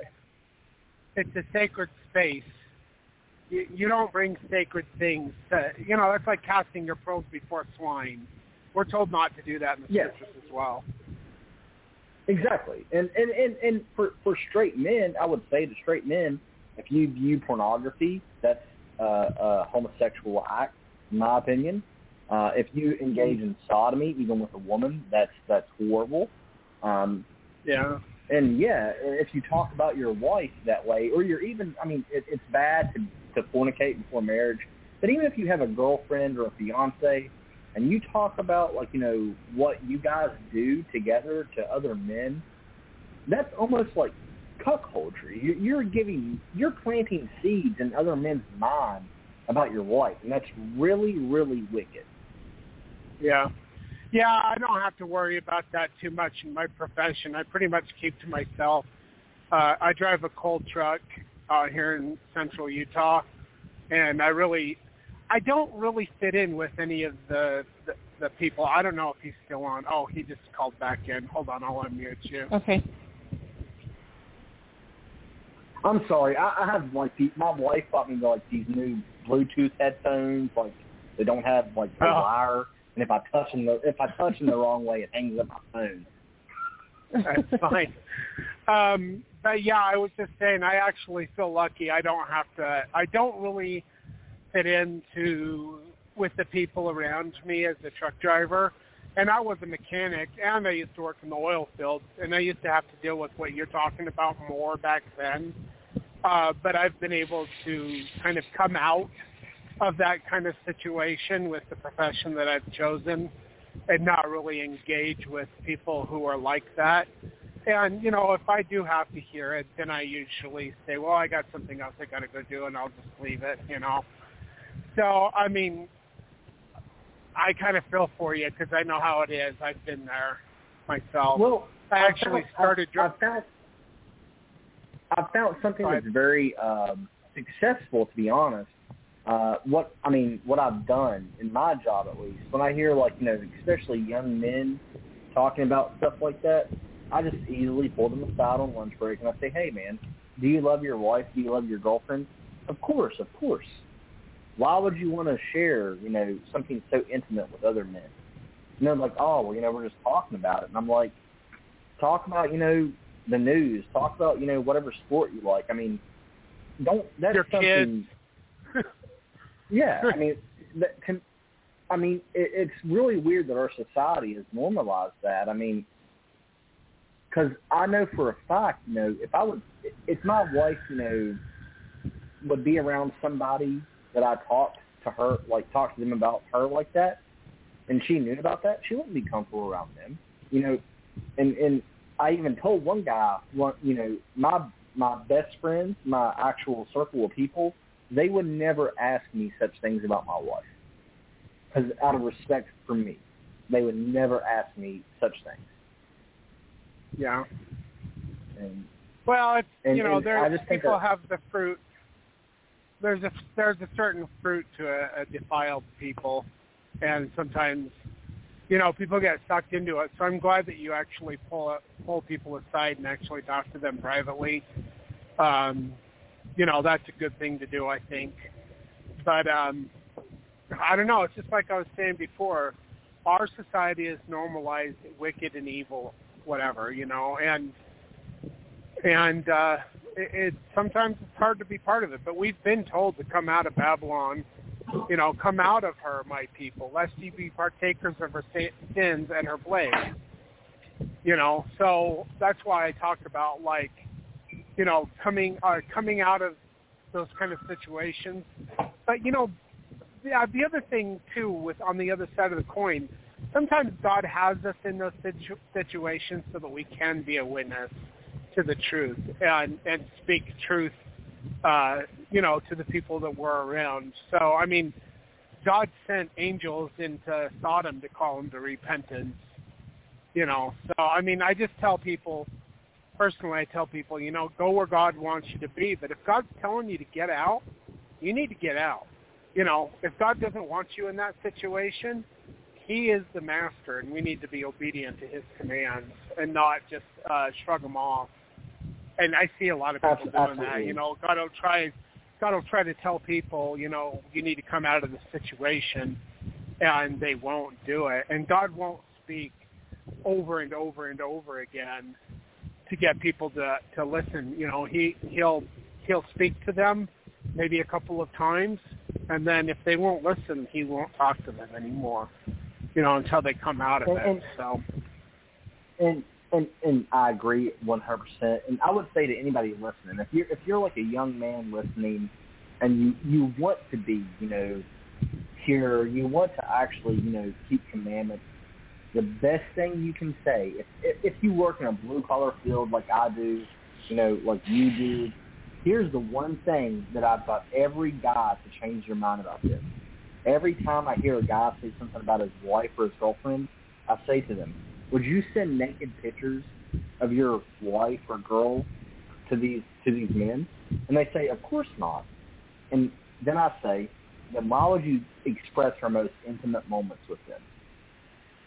And and they, yeah, it's like something changes in their mind. They're like, well, I've never thought about it that way.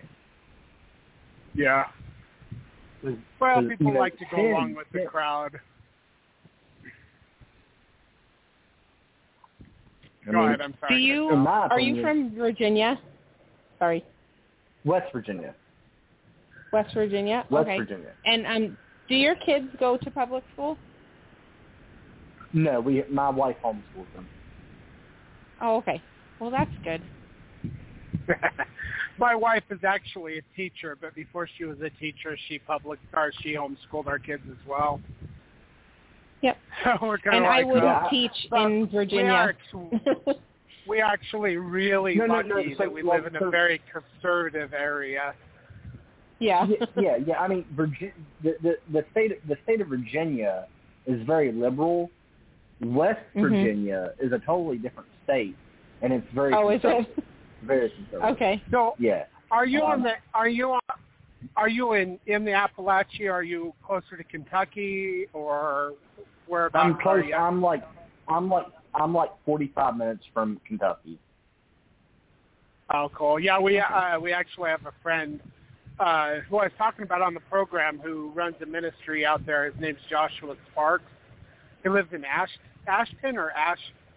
I think it's Ashton. Uh, actually, okay, uh, it's Ashton. It's Ashton, Kentucky. Yeah, that's actually very close to me. And uh, I don't know how long your show's going to run, but if you would like to maybe bring me on a back channel when this is done, we could exchange some information because that's very close to me. And I would love to, you know, come and set in on a service. Okay. Um, yeah, he has a church that he does out there. I. Uh, he's our friend. That w- it's been a while since I've talked to him. Like I said on the program before, when he he asked me, so I don't know how long you've been listening to this program, and I'm just going to my say first time ever. This is my this is my this is my first. So I went on Blog Talk uh, looking for Christianity programs, and I saw your program, and it said fundamental. So I was like, hey, we might have some disagreements, but I bet we'll agree on some things. So this is my first time actually listening to your show. Oh, okay. Um, I'll actually, um, actually, uh, do you do Facebook?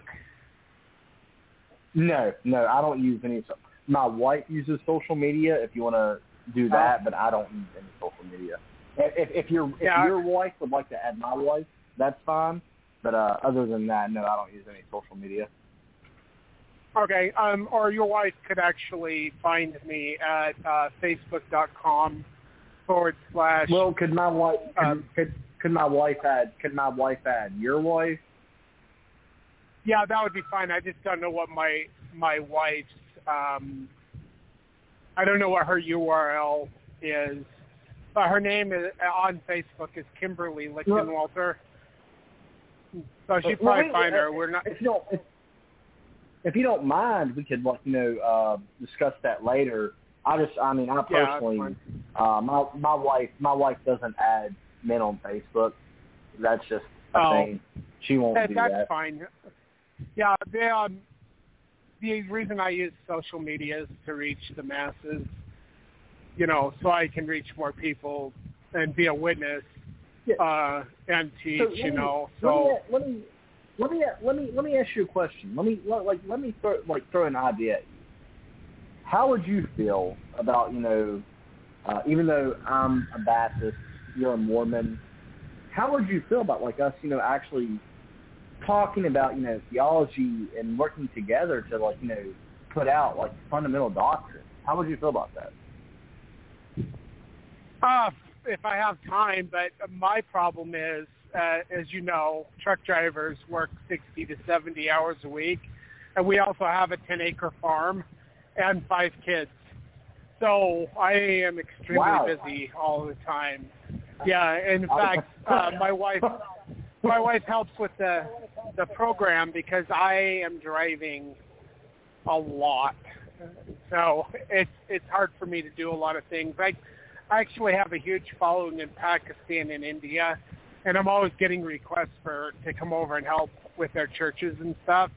And I just Uh, don't have what- the time or the what- energy. so so I was I was in the military and I went to you know Afghanistan and I you know I I have some connections with the Pashtun community uh and I have some connections with the Sikh community in, in northwestern India. So I mean that's all stuff we could talk about later, but I just Um, I, what, Kim- what I want what what uh, go ahead. Just real quick, Kim, can you check the chat because I see that people are talking in the chat room. Uh, just make sure there's no questions or comments that people wanted to ask or whatever. Uh, go ahead, Jack. Yeah, so like my main thing, what I really, really want to do, um, I think that like the point that our nation is at, this whole, you know, only evangelizing about one, you know, school of thought when it comes to theology, that's hurting us and we're shooting ourselves in the foot. I think that men who are, you know, keeping God's commandments, no matter if they're Mormon, Baptist, you know, um, fundamental Catholic or you know or Orthodox, we need to find things that we agree upon that we can use as communal values. We need to make a community before we ever preach about you know theology. And I think that you know if Yeah. we're if we're living for God, if we're living for God, God will bless us. Yes. Now, I do have to say something. Okay, so um, I know you don't know me from Adam. Um, uh, I don't know how to say this. Okay, well, God gives me revelations. He showed me visions, all, a whole bunch of stuff. In 2016, God told me to take my family to this area in central Utah. It's very rural. And he told me to warn everybody to leave the cities and to gather out of the cities. And um, and then he told me to stay here uh, until it gets too dangerous, which it will, uh, for us to remain. And then he told us to go into a place in the in the wilderness in a very remote area of this country. Um, and I believe 100% that uh, that he is leading me and guiding me and preparing me. Uh, but also, he told me to tell other people to leave the populated together out of them. And also, we've been told, um, you know, to come out of Babylon, my people. So I just don't see that we're going to be able to make a difference in the, the I believe we're past the point of no return with uh, the Sodom type communities uh, and the acceptance of wickedness and abominations that this country is accepting. And that there will be a great judgment that comes, and that we need to gather as like-minded people. So we, my wife and I, actually uh, go to a Pentecostal church. And the reason why I like these guys so much is because they stick to the basics and the principles uh, taught by Jesus Christ, and they don't have the same theology that we have as far as like whether God is the Trinity or whether um, the Father and the Son are separate. You know, and there's a bunch of like theological things like that. But the values and principles, you know, we love them as a people, and and you know they're like-minded, and we we just tell people out there we need to be in like-minded communities, and we need to shore up our defenses uh, and not allow the wickedness of the society to come in and manipulate us. So we need to stand firm with the principles taught by Jesus Christ and the commandments that he taught and and teach the truth and stand firm on that truth, whether we lose our heads, which will happen eventually, or we're persecuted. I totally, I, I totally agree. Um, so I've told all my friends, you know, who have moved out to big cities to return, um, come back to, you know, small communities, uh, rural communities, you know, we, you know, I, I, I have, I have a garden, I hunt, I fish. We need to learn how to be self-sufficient. I totally agree Yep. that, you know, that Sodom, Sodom is lost. Sodom is lost.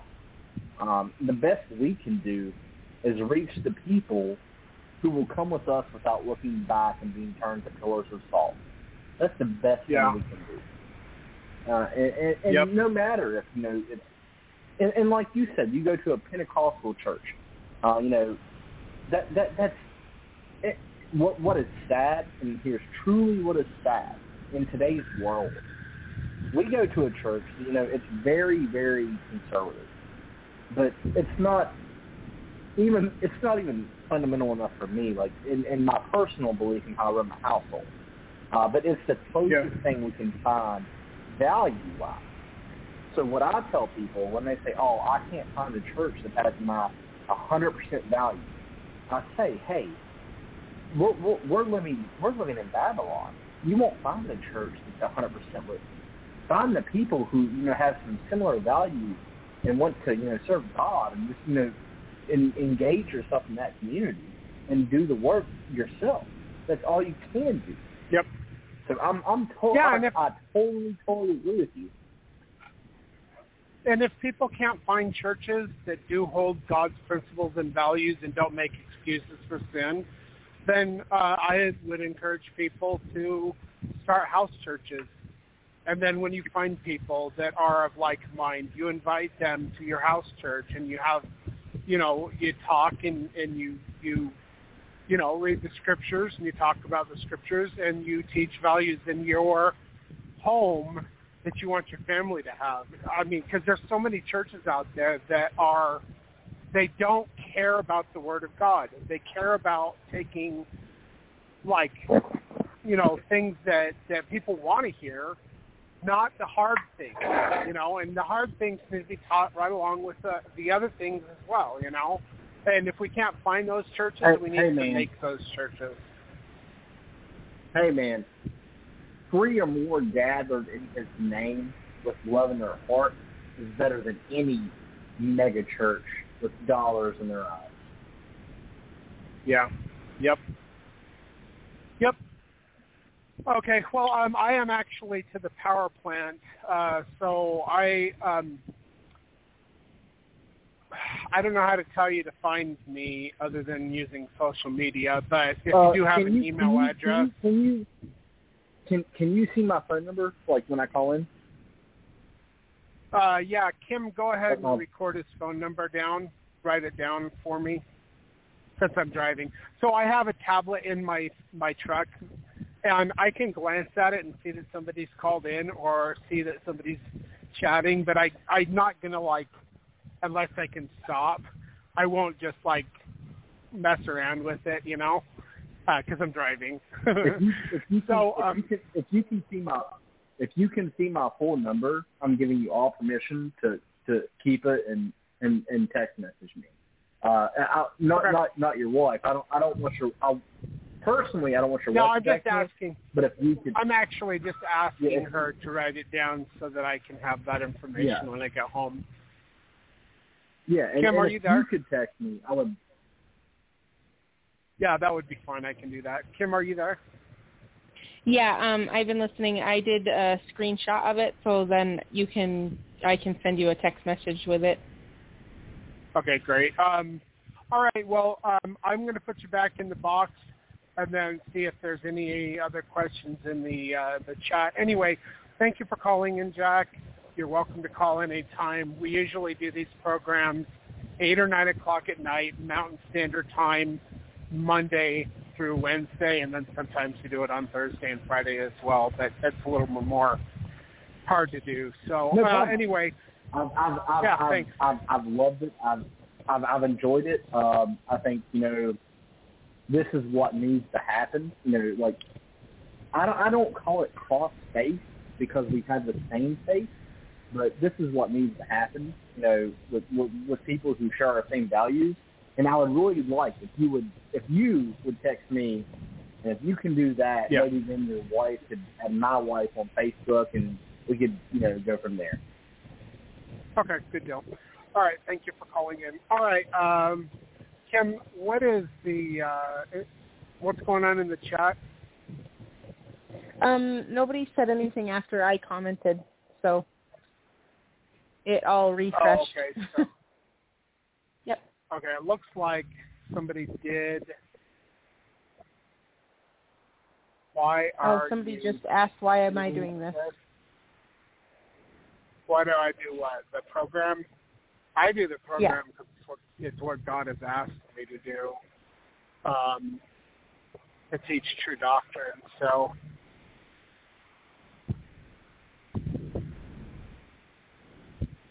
So for some reason I can only see I can't really see what people are saying.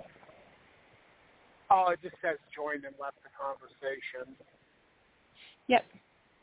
That's okay. I'll still Oh, reply. and it's, it's all one person. Yep. Oh, Francie uh, has grown up Mormon. Okay, so Yep. let me just tell you real quick. I don't know if you're still in the church, Francie, but um, the Church of Jesus Christ of Latter-day Saints had restor. Uh, you know, we believe in a restoration of true principles and doctrines, and uh, Joseph Smith thought about those things uh, because he was called of God to be a prophet. And the reason why I do this program is because I want people to understand what the, the teachings were as opposed to what the teachings are now. So there is a lot that has changed from the early days of the church to today. And so um, they've gotten rid of a bunch of things. Like, for instance, I don't know if you know this or not, but in the Book of Ether, Jesus Christ tells Mahonri Moriancumer in the Book of Mormon um, that he has never appeared to anyone before that time. Now, that was around the time of the Tower of Babel. And before that, Jehovah had appeared to people before that. Well, around the 1880s, it began to be taught in the church that Jesus Christ and Jehovah were the same person, but according to the theology as, as expressed in the Book of Mormon, Jesus Christ had never appeared before the time of the Tower of Babel, and the first person he appeared to was Mahonri Moriancumer. So there's one great big old doctrine in the church that changed where they start believing that Jesus Christ and Jehovah are the same person. So, and, you know, that's just one thing. Um, the church has done away with plural celestial marriage, which was a doctrine that was taught, uh, the law of adoption, which is a very important doctrine, uh, the fact that you can have rebaptism, uh, united orders, and this was a big one that I had. You know, we all covenant in the temple and the endowment to live the law of consecration, which is the foundation of the united order, which is where everyone takes care of each other. You know, in united orders, but the church has billions and billions of dollars in not one united order because they're more concerned about teaching the smooth things that people want to hear other than the the, the meat of the gospel. And the whole reason for the restoration was so that Zion could be redeemed, so there would be a people prepared to be here when Jesus Christ returned, that they would build the kingdom of God with true principles and values upon the face of the planet, so that when God came down, when Jesus comes down, that we would have a place for him to return to. And as we give up the principles and doctrines and change the endowments and change all of the stuff, that we're actually in uh, apostasy and iniquity. Now, in the book of uh, in the Doctrine and Covenants, which is a uh, is modern scripture, uh, in section 85, Jesus actually gives Joseph Smith a revelation that God would have to send one mighty and strong to set the house of God in order, which implies that it will become out of order. Isaiah also saw this one mighty and strong in Isaiah chapter 28 and it is said that that one mighty and strong, who is a prophet of God, a witness of God, would come and teach they who are weaned from the milk and drawn from the breast, and that he would walk among the drunkards of Ephraim. And I asked God, what does it mean, the drunkards of Ephraim? And it means that they, these are Ephraim, this is Ephraim, but these people are drunk on the spirit of Babylon the Great. Instead of coming out of Babylon the Great, they've joined and become friends with with the world. And we know that in the New Testament it says to be friends with the world is to be in opposition or enmity with God. So, but this one mighty and strong would go among the drunkards of Ephraim, and he would teach them true doctrines. He would teach they who are uh, weaned from the milk and drawn from the breast, which means that they, these people were ready to hear the truth, and that is what I am doing right now. So, um,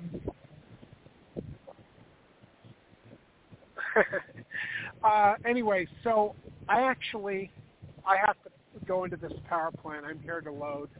Uh, we are on Monday through Wednesday from um, eight or nine. It just depends. Uh, you can follow this show just by pushing follow. Uh, and I'm, I'm sure you're familiar with that because you're on Blog Talk Radio right now. And it'll send you a notification as to when we're going to do the programs. Also, people can follow me out there on Facebook, uh, facebook.com forward slash LACURUS 1977. And I post uh, scriptures and teachings, uh, past radio programs, and the information for the new radio programs that we'll be doing.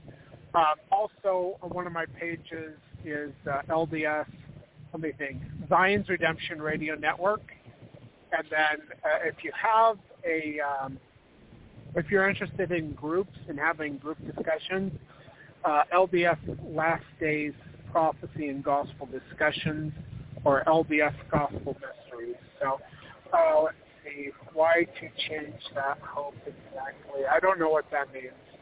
Why to change that hope exactly? Well, if we, I don't know what you're trying to ask but um, Francie was hope, saying, I love to believe in the fact that I will go to a happy place. Why change that hope exactly? Why are you trying to change her hope, his hope, um, that they believe they're going to go to a happy place? It's not about changing um, your the good feelings about how you feel like you're going to be in a better place. It's actually about um, accumulating the truth of all things and understanding well, it at, at a higher level. Yeah, we we teach the truth of the gospel as it was restored by the prophet Joseph Smith, and we stick to scriptures. Um, but real quick, there's a principle found in Second Thessalonians chapter two, and it says, "All they who believe a lie receive strong delusion that they might be damned because they did not love the truth." When you believe false doctrines, when when the church when the, the gospel is taught a certain way, and that's how it was restored, and then we change the truth of the gospel, um, it's a lie of false doctrine. And when we believe false doctrines, we are damned because we did not love the truth enough to go to God and find out what the truth was. So God wants us all to be prophets, and he wants us to, discern the truth. And I love Joseph Smith too. Um, but the problem is the church through the correlation department has gotten rid of so much of the early restoration knowledge that was once taught in the church. And if we want to not believe the lies of false doctrine, we need to know what those things are. But the church tries to cover it up. And so that's one of the reasons I do this radio program because I am going to hopefully teach people to turn back to the first works to understand the truth of the living gospel as it was restored by the prophet Joseph Smith. So real quick, I oh, I have to go, but I'm just going to say this one thing. Go to your Doctrine and Covenants and read section 124. In section 124, that revelation was given to Joseph Smith the prophet by Jesus Christ in January of 1841 in that revelation, Jesus Christ tells Joseph Smith to build a temple where the Most High, who is the Father, can come dwell therein, that he, that he would come and restore that which was lost unto you or that which was taken away, even the fullness of the priesthood. Jesus Christ tells them, if you do these things, he will bless the people. He will fight their battles for them. They will not be removed from their place that this would be the beginning of Revelations for Zion's redemption. There's a whole bunch of stuff that Jesus promised that he would do to bless them. But he told them if they were disobedient, that great cursings would come upon the people, wrath and indignation. And he said that they would be rejected as a church with their dead. We know because of history that God did not fight their battles for them. In Nauvoo, they were not they were not or they they were removed from their place. So when Jesus says, if you do these things, I will fight your battles for you and you will not be removed from your place. But then he says, if you don't do these things, all of these bad things are going to happen. And then all of the bad things are, did happen. And Jesus says, uh, if you don't do what I say, I will reject the church with their dead. Well, I take Jesus at his word, and I believe the Section 124 was given by Jesus Christ to the prophet Joseph Smith. And the church would have you believe that Brigham Young was the next in line and the church was never rejected. But Jesus said otherwise, and it's still in your scriptures. Go to Section 124, start with 27 and read through about 55, somewhere in there, and you're going to read it. Study it closely, read it out, you're going to see that the church was rejected. Because the church was rejected, Jesus Christ actually did tell Joseph Smith that he would have to send one mighty and strong who was a prophet or a witness to set the house of God in order that which implied it would become out of order. So when people in the church think that they're the only true and living church, I'm sorry that you think that I'm wrong, but you need to go read the scripture before you make a judgment on it. Anyway, I'm done with the program for tonight. I'm sorry that she doesn't. You know, and, and it's interesting. Most people, when they hear these things, that they don't want to accept the truth that there is something wrong. They want to believe the narrative that they've been told that there's nothing wrong with the church. Everything is the way it's supposed to be you know, and you can believe that all you want, but I'll go back to uh, Second Thessalonians chapter two. All they who believe a lie receive strong delusion that they might be damned because they did not love the truth. And this person here, they won't even look at it before they go and read it. Uh, they say that I'm wrong. I'm not wrong.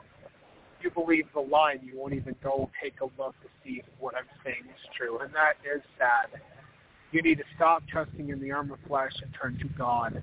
He's the only one that can save you. And he's the only one that has the truth anyway, the complete, full truth. So, uh, Kim, it looks like we're coming to the end of the program yep. anyway. So did you have anything to yep. say before we uh, end it for tonight?